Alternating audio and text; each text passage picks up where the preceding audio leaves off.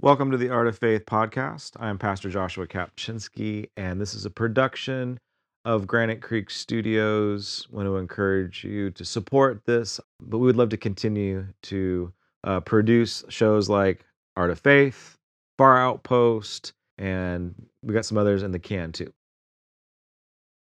Right now, I'm on a series called Who is Jordan Peterson? And well, I'm asking the question is he important for the church? Well, that obviously I think that he is, but I, I mean, I am a bit of a fanboy for Jordan Peterson.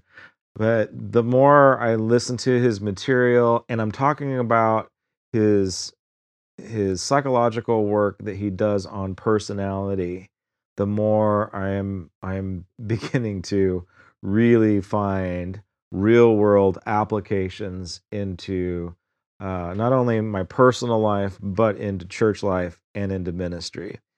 You might know Jordan as somebody that has been controversial in the news, and I think we're going to hear more about him in the near future.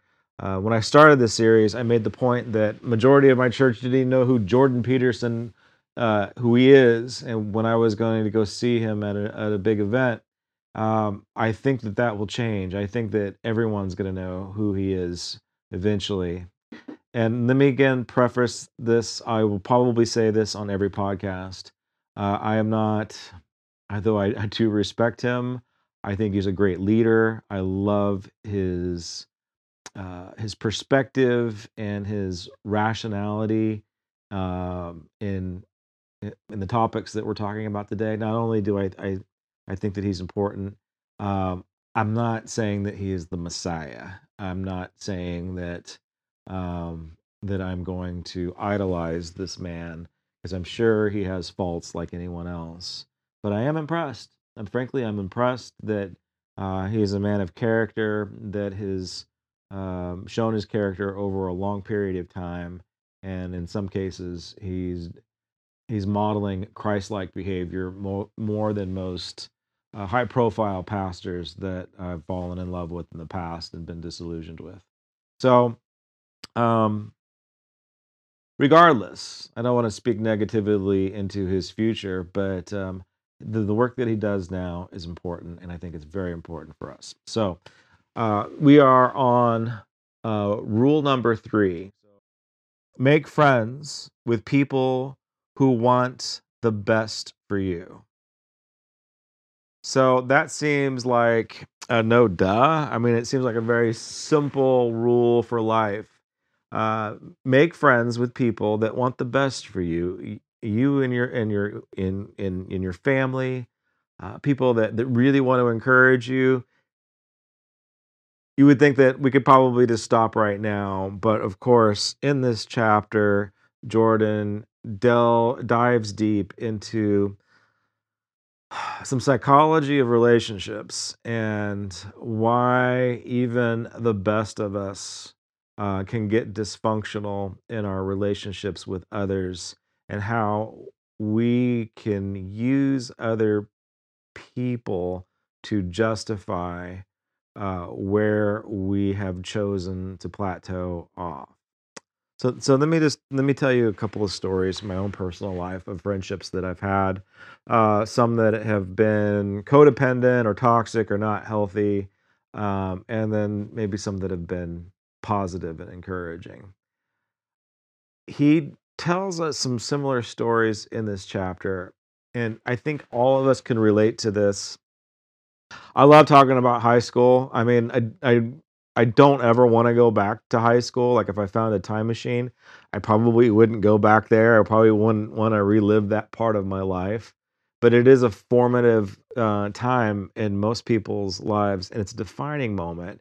We know that from the age of 13 to 18, um, there are choices that are made in an adolescent that will uh, predict the trajectory of their life. Uh, evangelicals know that a majority of people that give their life to Jesus and serve him for the rest of their lives, they make that decision around 13, 14, 15. Uh, it's unfortunately, it is very rare to have a conversion uh, of somebody in, in later in life because why they're set in their ways uh, they've they've checked all the boxes they know who they're voting for and they're just not going to change but if somebody can make a decision for christ at a young age then that makes a huge difference so we know as evangelicals we know that that's a big deal I, just by the way i hate calling myself an evangelical so uh, maybe I'll talk about that some other time, but I don't even consider myself an evangelical. Anyway, um,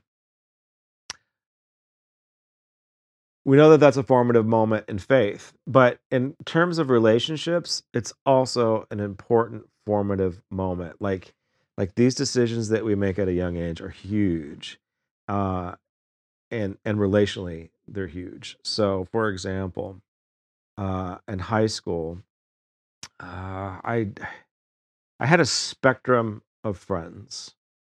So I was, you know, I was kind of the jock. So I had, you know, I was on the wrestling team, I was on the football team, um, but I still had I had nerd friends, I had goth friends, um, I had friends that were in the music scene, and so just kind of I don't know. I couldn't necessarily settle on one friend group. Uh, either that's whether that's good or bad. But one specific um, memory is that I was hanging around a kid that was. I guess you had to put him in the music scene, so he was in the music scene, and he's just brilliant. So like smart, had it all together, uh, dressed really well and you know from my perspective in that mo you know back then like i was eh, i was looking up to my friend as if he was some model of uh, of something that i wanted to be like and in my mind and in actually everybody else's mind too uh, we all knew that like this guy was going somewhere like he was going you know voted you know to be most popular voted to be the most successful. And uh, we just all kind of assumed that that would be the case. And and yet, in this little clique that he found himself into, he was hanging out with people that he was. This is important. He was hanging out with people that he was loyal to. Um, but they weren't necessarily healthy people they were the cool kids. Don't get me wrong. They were they were the ones that everybody wanted to be around. And he basically aligned himself up to these people that were unhealthy. And so of course it's just the, the typical tropes. There's you know, he he fell into drug addiction, he fell into alcoholism, you know, he fell into just kind of like that stoner lifestyle.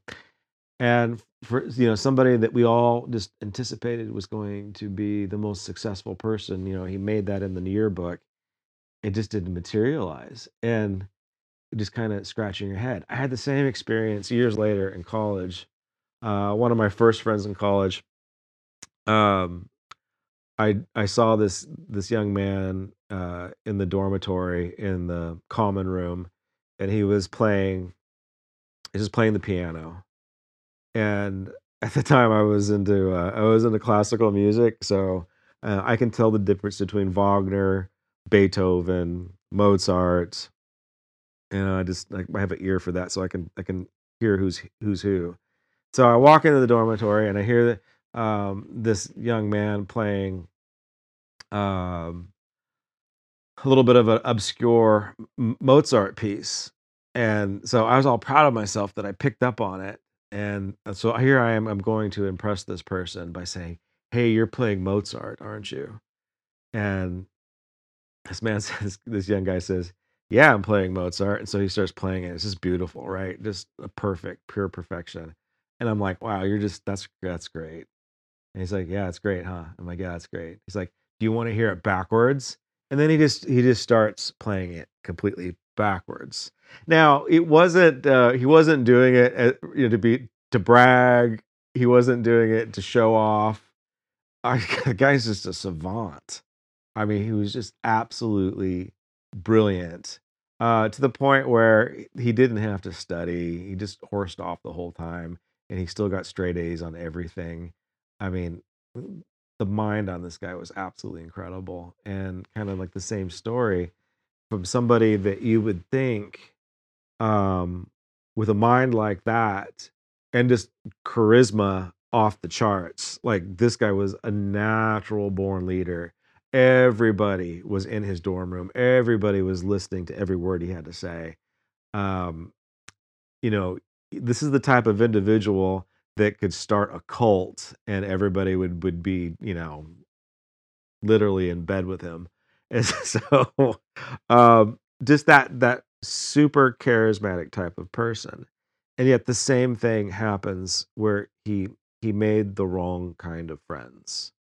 So instead of I don't know what that says about me because he made friends with me. Um so instead of choosing friends that would challenge him or friends that if he could find any any friends that would even be smarter than him uh he he chose to hang out with lower common denominators. That sounds really negative to say but that's just the truth and once again we're all kind of scratching our heads like what happened to this guy? He was supposed to be brilliant and uh yeah, he's not. He just didn't really do anything with his life.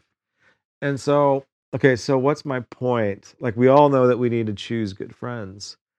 So let me let me push the this idea into the context of of church life, of of ministry life, because um it's easy for us to point out these scenarios in our high school experiences with others or college experiences with others.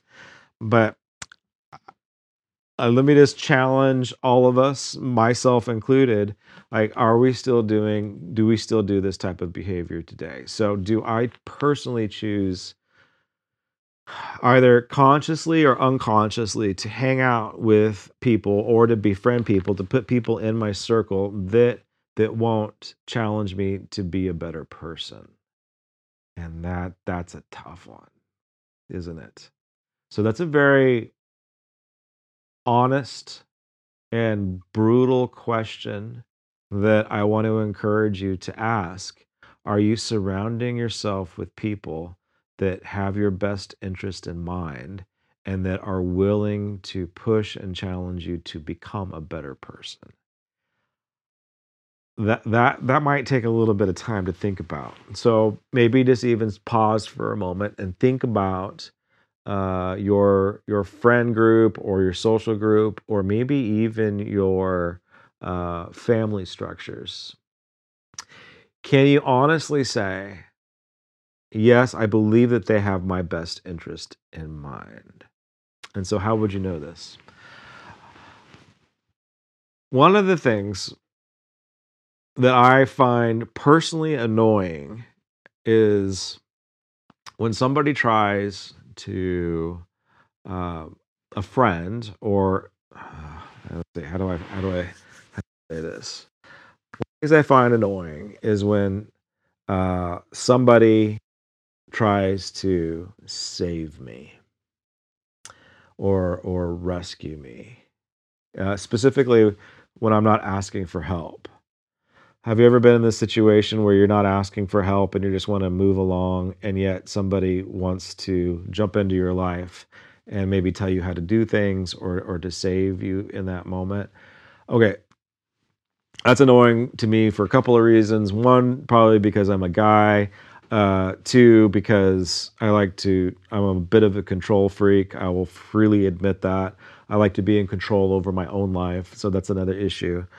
Um, but I think probably what bugs me the most about it, and it's because I see this in myself as being a pastor, is that one of the major dysfunctions that humans have, Jordan Peterson points this out in this chapter, is that we have this tendency to have a Messiah complex, meaning that we think that, okay, this is going to be hard for a lot of people to hear right now um, we think that if we are if we are acting as as Jesus, if we if we are going to be somebody's savior, if we're going to be somebody's Messiah, uh, if we are going to be somebody's counselor, and and that somehow makes us a better person.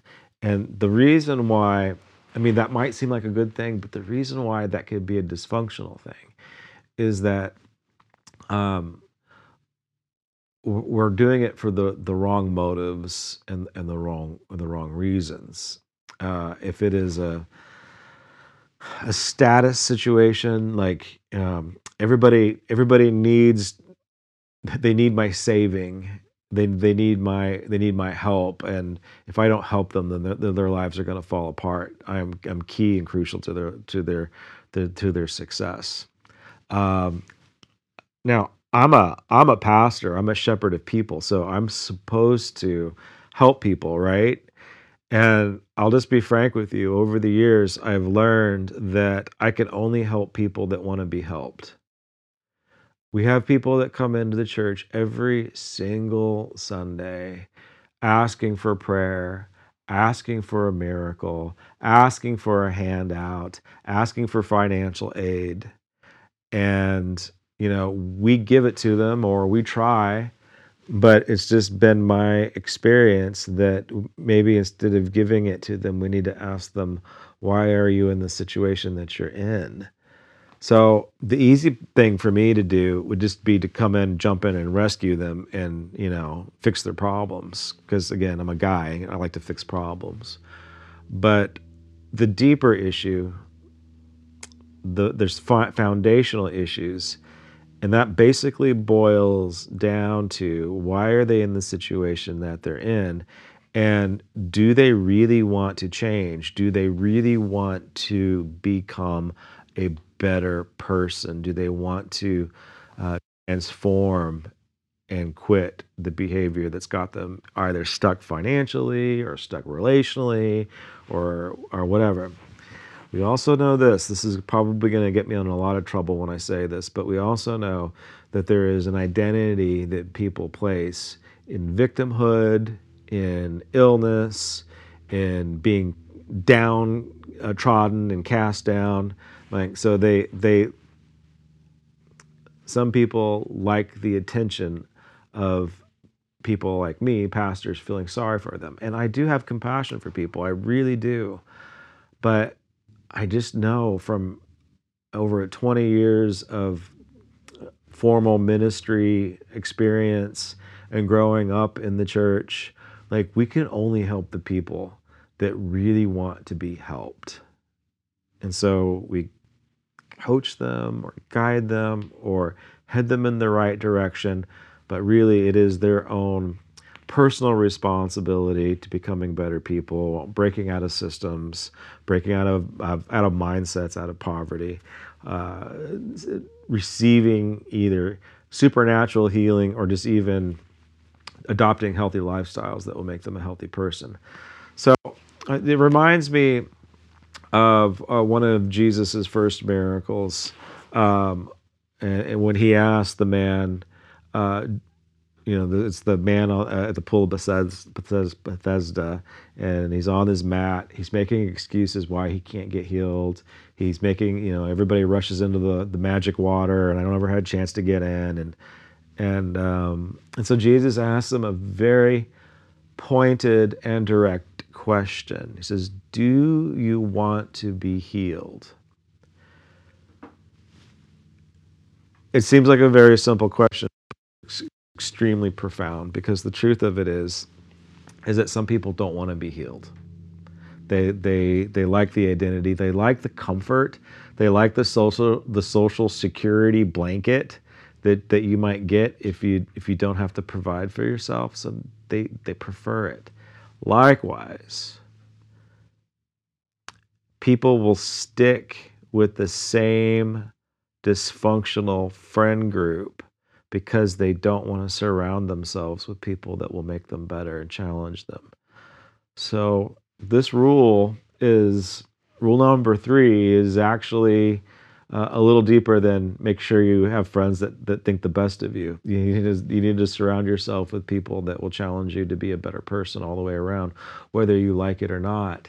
And you know that question of do you want to be healed? It applies. Do you want to have healthy relationships? Do you want to have?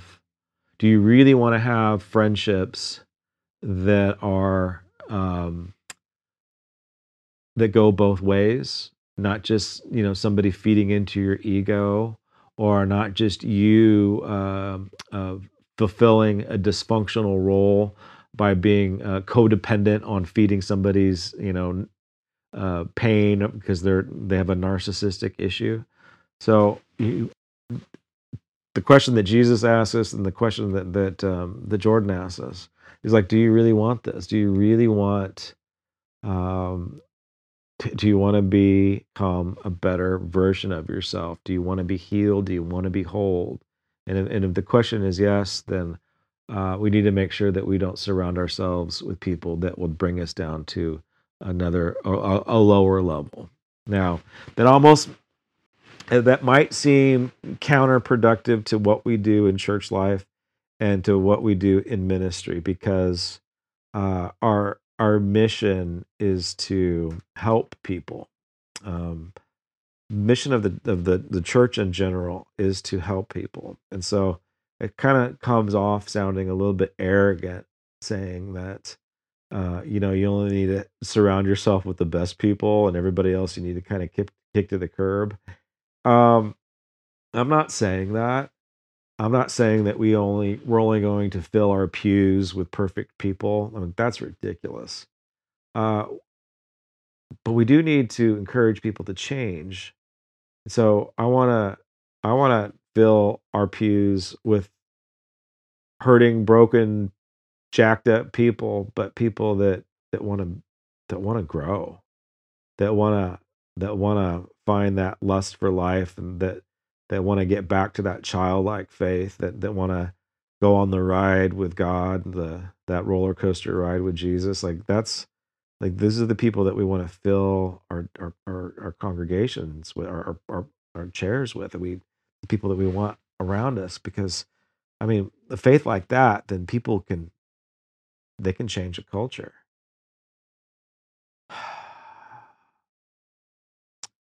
If the pews if uh, when the pews are filled with complaining, whining, gripey mat warmers that are always saying, that always have an excuse for something, and that are always tearing somebody else down, another church or another denomination, uh, congregations that are filled with insecure, small minding, small minded. I know that sounds really horrible to say, but um, churches that are filled with fear based people, that they just become toxic cesspools.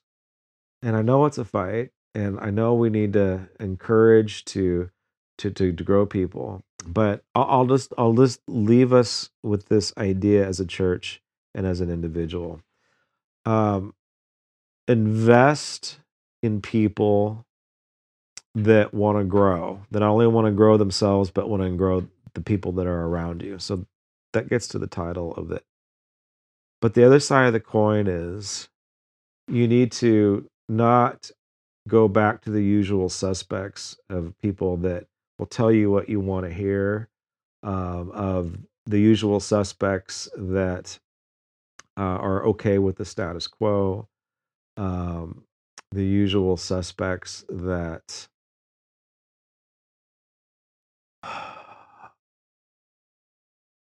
suck up your time and energy.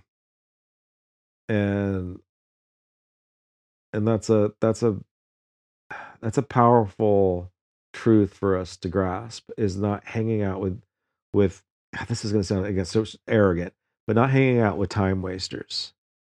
So sometimes some of the, the most loving thing that we can do with certain friends will be to sever a friendship because it the, the friendship is um, codependent dysfunctional. And that that's that's the hard stuff to hear. And I know, again, from doing 20 plus years of ministry, that there's a lot of uh, church hurt out there where people have been hurt by church and church people and church leaders and and the like. And I, and I get that. I know that's rough. Um, but in order to not only change ourselves and to change our culture and our society, uh, we need to be all in this truth that iron sharpens iron. We need to be sharpening each other. All right. Uh, I think I'm done for today on this one, and uh, we'll do rule number four next week. So I guess I would just say to wrap it up, I always want to challenge you to to to reassess your friends, uh, you know, in a non-ego uh, sensical way, in a non-narcissistic way. Just be bold and ask yourself the question: Are these friends building me up, are they they keeping me stuck in this quasi muck and mire? Are they telling me the things I want to hear? Or are they challenging me to be better? So these are these are important questions to ask. And I would probably honestly say too that if you're having a hard time finding meaningful relationships, I would also say that you're just not alone because those are few and far between. But I do believe in the power of prayer. So this is something that that you could put on your prayer list. You know, Lord, surround me with people that are going to make me better. Um, you you God will answer that prayer. You might not like what you get, but God will answer that prayer. I promise you that. Uh, you will find people that need you and uh, people that you are going to need, and, and and it will be in a healthy way. So, uh, thanks again for listening to the Art of Faith podcast. I'm sorry I don't have any visual um, graphics for you today. Let me see here. I don't have anything in the studio. Well, on this wall over here below our evangelist Johnny Smith banner is a, a painting that I picked up in Eastern Europe in Krakow, Poland. And it is of Maria Theresa, the Empress of the Holy Roman Empire. And uh, she is confronting the court about a certain situation with the oncoming onslaught of the Ottomans. And she's just not a popular figure right now. And uh, and yet she stands in the truth of what she knows that she needs to do. And so that will be our little visual graphic today. Sometimes standing up for what you know is true will cost you some friends that you think that are dear, but uh, the the reality is that they weren't good friends to begin with. All right. God bless you all. Thanks again for listening, and hopefully we'll get to the point where uh, this podcast will reach a lot of people. Share it with everybody you know. God bless. I guess you have to like these things and follow these things, and that helps us too. Uh, God bless and see you Sunday.